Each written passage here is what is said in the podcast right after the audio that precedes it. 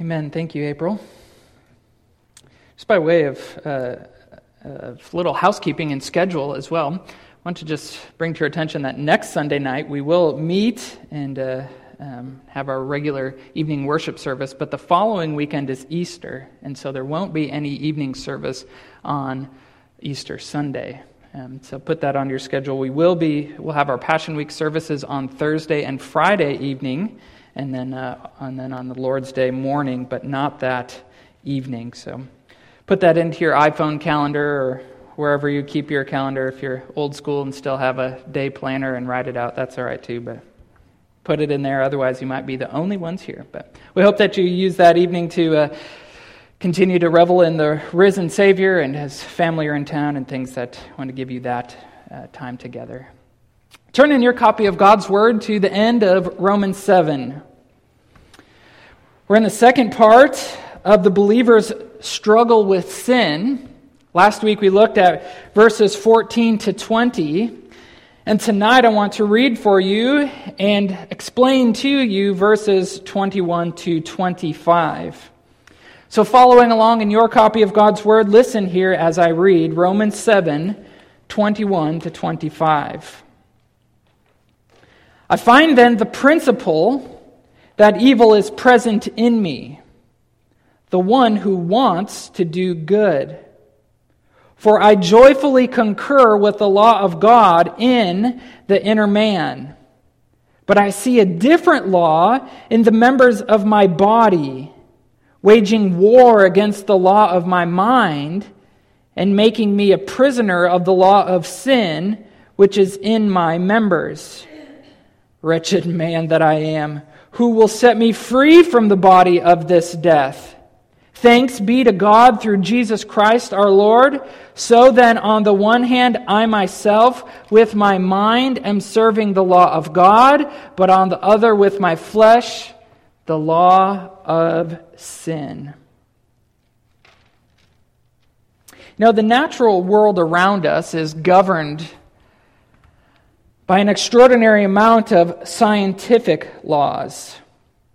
You may remember from your high school science days and physics and biology the laws of thermodynamics, how energy relates to one another.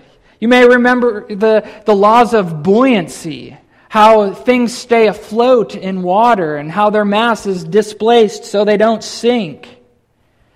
Or different laws that govern weather, why we have rain, why we, well, in our case, why we don't have rain here in the hill country, and the factors that play into the different types of weather depending upon the place you are in this world. We saw a unique scientific law last Friday on the first day of spring. How many of you took your eggs and turned them up on end and saw that they could stand on end? We did. How many of you didn't know that that was possible? On Friday, you could. It was one of those things where the, the moons lined up and, and everything was just so right and aligned that you could take an egg and it, you could stand it on its end and it would, it would stay there. Try that today and it will fall over, maybe even crack on you. But there's scientific laws at work all around us. We know the laws of gravity as well, right? That what goes up must come down, that there's this uh, uh, ever present force that is constantly keeping us down and grounded to the ground, whether we like it or not. Some t- ways we like it when our feet are on the ground, but not so much the effects of gravity, where maybe our face starts to sag and other parts of us begin to age. You know, math- mathematicians and scientists, they maybe understand these laws and these principles better than we do. But I don't think that they even understand them fully. We see their effects, but their origins are often unseen. And if this is true in the natural world, this is also true in the spiritual world. And so tonight's passage, the passage I just read for you, we're going to see some of these spiritual laws, these spiritual principles in battle with one another. Remember now that chapter 7, in this grand scheme of Romans and Paul's argument in his epistle to the Romans, that chapters 6, 7, and 8 are all about sanctification, our growth in the Lord, our progress in this life of becoming more conformed to Christ likeness. And chapter 7 fits in that as the believer's relationship to the law. If chapter 6 was the believer's relationship to sin, chapter 7, the believer's relationship to the law, and chapter 8, then the believer's relationship to the Holy Spirit in regards to this idea of sanctification. And so, thus far in chapter 7, we have seen that the law, God's Old Testament, all the entirety of the law, is spiritual, it's holy, it's righteous, and it's good. And we've seen that in this problem of sanctification, er, in this, this uh, growth, this progress in sanctification, that we are the problem. That sin in us is this problem. And so when we hold up the law, which is good, which is holy, righteous, and good, it acts as this mirror that exposes us. You know, it's one of those, those mirrors that you see at, at, a woman's sink, the ones that get really close, that are like a magnifying glass. And it shows all the details of, of your face, or whichever other thing you are uh, putting up to the mirror. This is helpful for getting those fine details in makeup, but the law is like one of those magnifying mirrors into our life, is it not? Exposing us for who we really are. And so, in the first part of this, and the believer's struggle with sin, Paul has held up the mirror for us in this struggle, and he's shown us that the, the problem, there's two problems here, or two struggles, and tonight we're going to look at a third one, but the first one being that you and I remain of flesh, right? That you and I are still in the bodies that we were since we were born, since we were when we were in Adam. And so we remain in these bodies. And the second struggle then is that, well, sin remains in this flesh. Sin using, seeing its, advan- uh, its opportunity through the law, sin has taken advantage of this fact that we are still in these bodies, still, uh, and it's still corrupting us. And so that is why we are at odds with the law of God. That's why we have this struggle back and forth. And so tonight, our final struggle here, struggle number three, is the law of God versus the law of sin. Struggle number three, which is we'll find here in, in verses 21 to 25, is the law of God versus the law of sin. And so you see how these things are like layers. These three struggles are all interconnected. We're in these bodies. These bodies are still remain in the flesh, and that is at odds with the law of God. And so when we say the law of God, we'll say capital L law of God, meaning the Old Testament, meaning what is, what is included in the Pentateuch, the, of, of God's Word, versus the law, or we might say lowercase l, or the principle of sin. Those principles, those laws that we would compare to the laws in the natural world. And so these two things are struggling against one another in our flesh. And so, just like last week, where there's a very simple outline for us. If that was the struggle, well, 21a is going to tell us the problem. So, three, three things the problem, we'll have the proof, and then the provenance. But the problem, the problem here in 21a, look with me there, is that evil is present in him, or evil is present in us. And that's a problem. We know the, the problem is that we are of flesh still, that sin is still in it, and so that evil then is present in us. And in Paul particularly, I want to point out here, is just kind of referenced last week here, but notice how Paul is speaking in the first person here. He's referring to himself, I. He's recognizing that evil is present in him at that moment as an apostle, as a mature believer, as Paul, who here is, is, is on missionary journeys, is planting churches, has been walking with the Lord for many years now. And so this is helpful for us as we see if Paul is saying this of him, if, the, if this is true, this struggle is true of the Apostle Paul, then how much more true is it of us? And so that, that may be, uh, I hope that's encouraging to you. To know that if even the Apostle Paul had this problem, that if you find yourself in this struggle against sin, you can take heart because you're in good company with even the Apostle Paul and those that are sitting next to you. So if evil is present in him, evil is present in us. It's in, we got to look at this word here, this the principle that evil, because here it's this next layer down. It's a step further that evil is present in this. This it's sin that is manifesting itself as evil, evil deeds. And yes, even as a believer. But this isn't necessarily uh, an, an original concept to Paul, is it? Because what did Jesus say in Mark chapter 7? Let's turn there, if you will. Turn over to Mark chapter 7.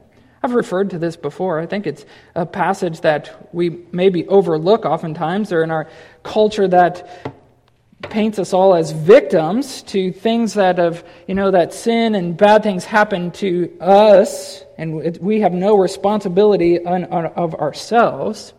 Well, Jesus calls this idea to the mat here. Mark chapter 7, verse 14.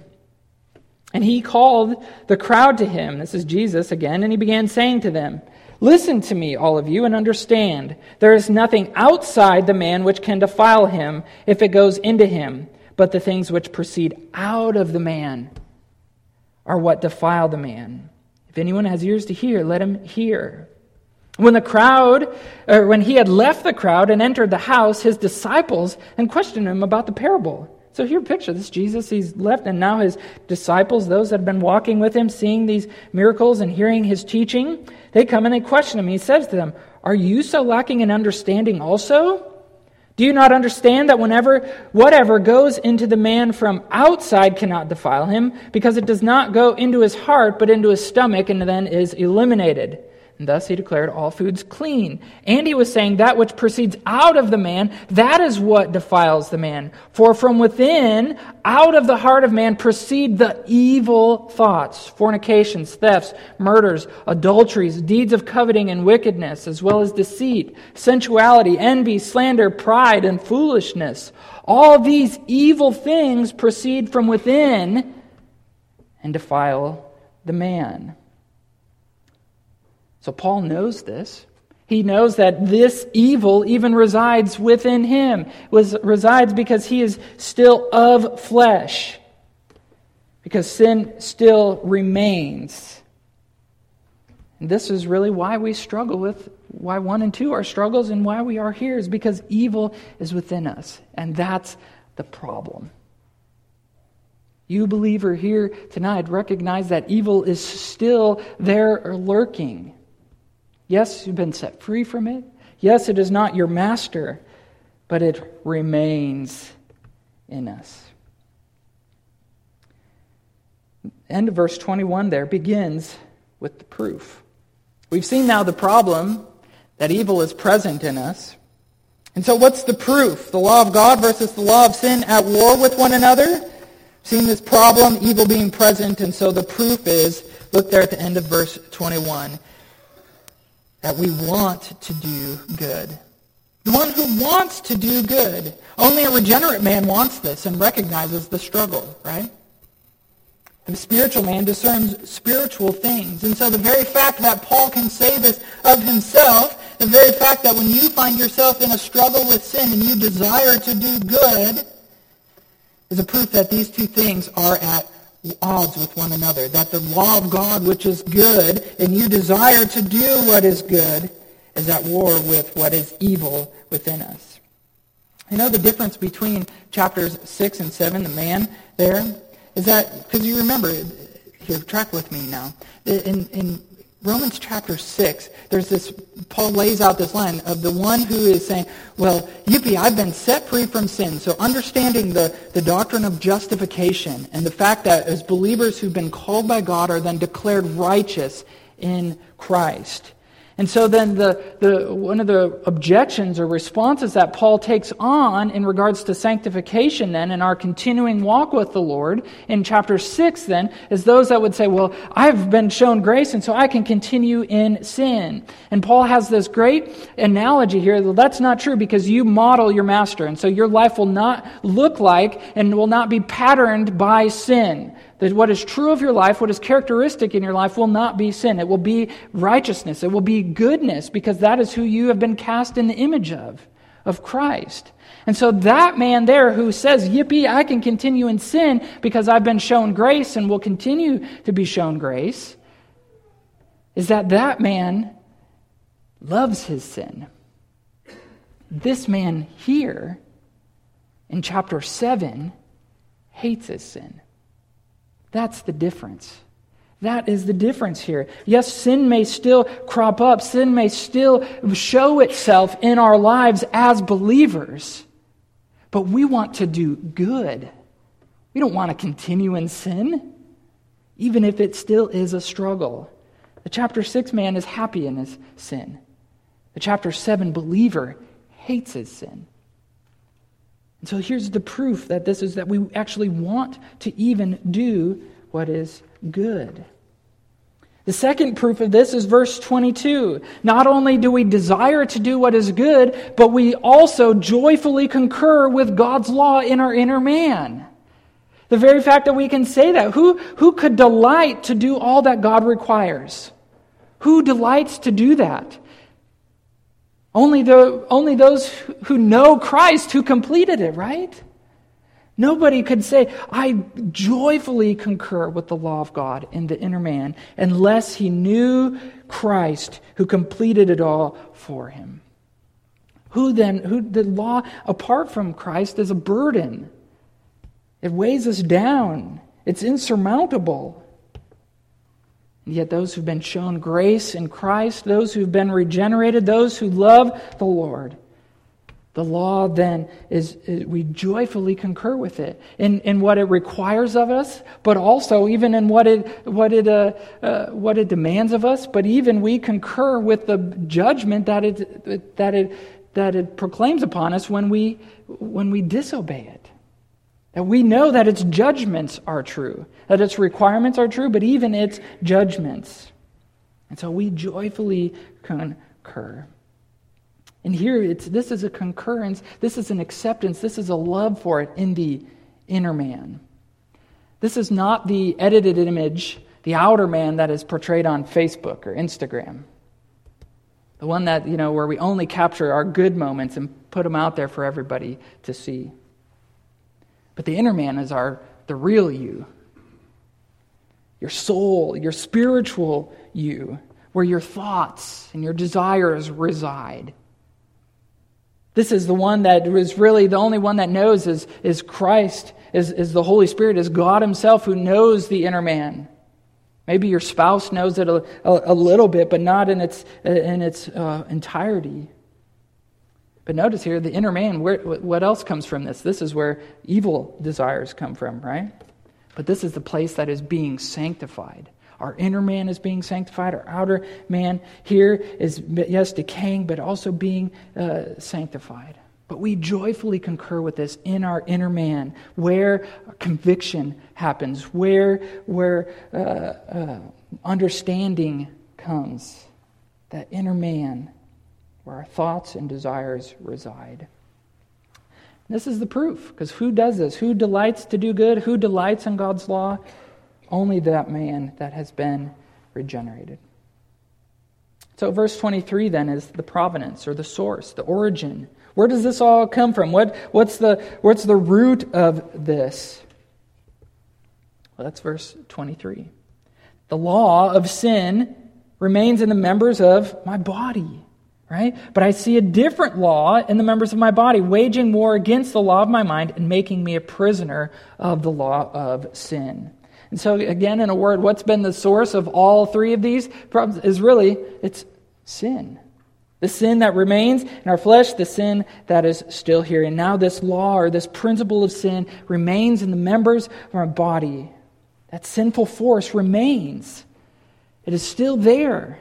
It is still active around us. Even though it's not reigning over us, remember, even though sin is not reigning over us as our master, this law of sin is still at work in the universe. This is what makes the, the, the struggle in, in, uh, in that command in chapter 6 so hard. Right? This is what makes it so difficult. You remember back in chapter 6, verse 11 here, these are the first commands, and Paul talking to us in regards to sin. You know, first it begins in our mind, that we need to consider ourselves dead to sin. But because this law of sin is still present, it's still at work in us, it's what makes this so hard. That yes, I've been set free from sin, and I know that. I need to know that and believe that in my mind. That's the greatest act of faith in our whole life. And the, the, the greatest work that we walk in in obedience every day is first considering in our minds that I am dead to sin and alive to God in Christ Jesus. That's where it begins because then the next verse, 612, just, this, is, this is just coming back to the source of all this. This struggle then of presenting our members to, as deeds of unrighteousness versus presenting yourselves to God as those alive from the dead and your members as instruments of righteousness. That's what makes that so difficult, those commands.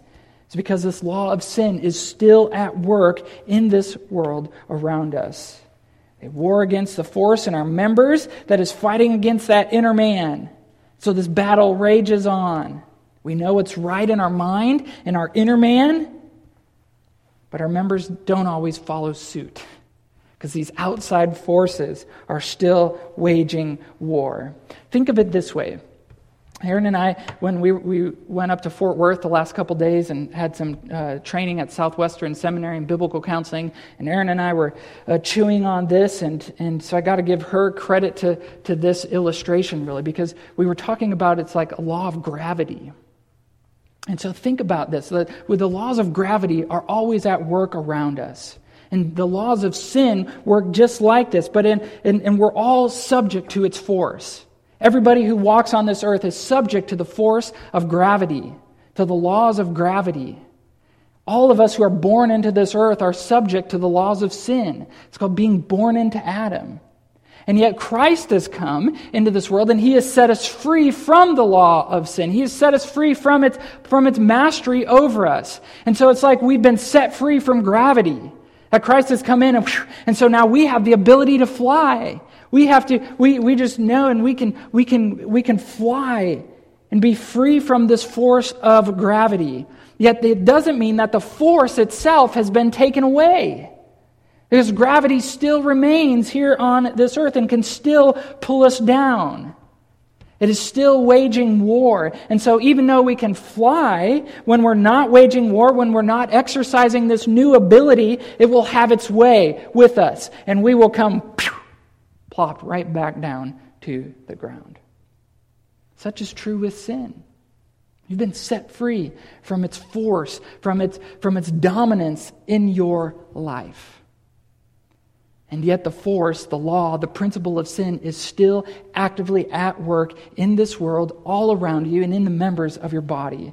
And when you are not actively waging war against it, when you are not exercising your new ability, when you are not considering yourself dead to sin and alive to God in Christ Jesus, it will have its way in your life.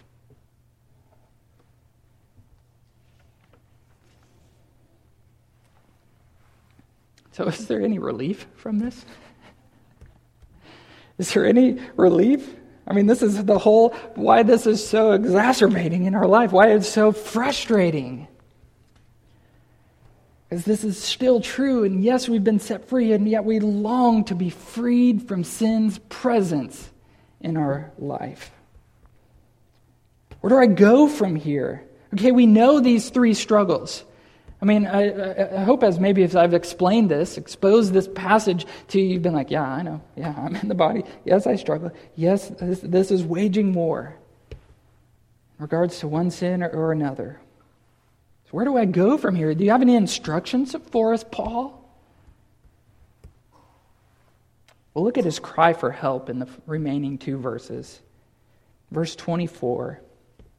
Verse 24 is really a lament, isn't it? Wretched man that I am, who will set me free? Verse 25 is a cry of gratitude, then, isn't it? Thanks be to God through Jesus Christ our Lord.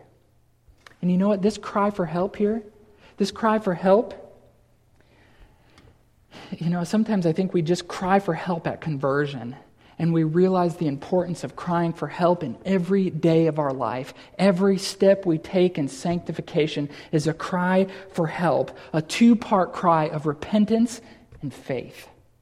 It's not just a one time event at salvation, it's not just the, the secret password to get in but rather it's the key for living every single day as a believer in Christ. Yes, it may be the password to get you in, and we come and repent of sin and believe on Christ, but it's something that we do every single day of our life.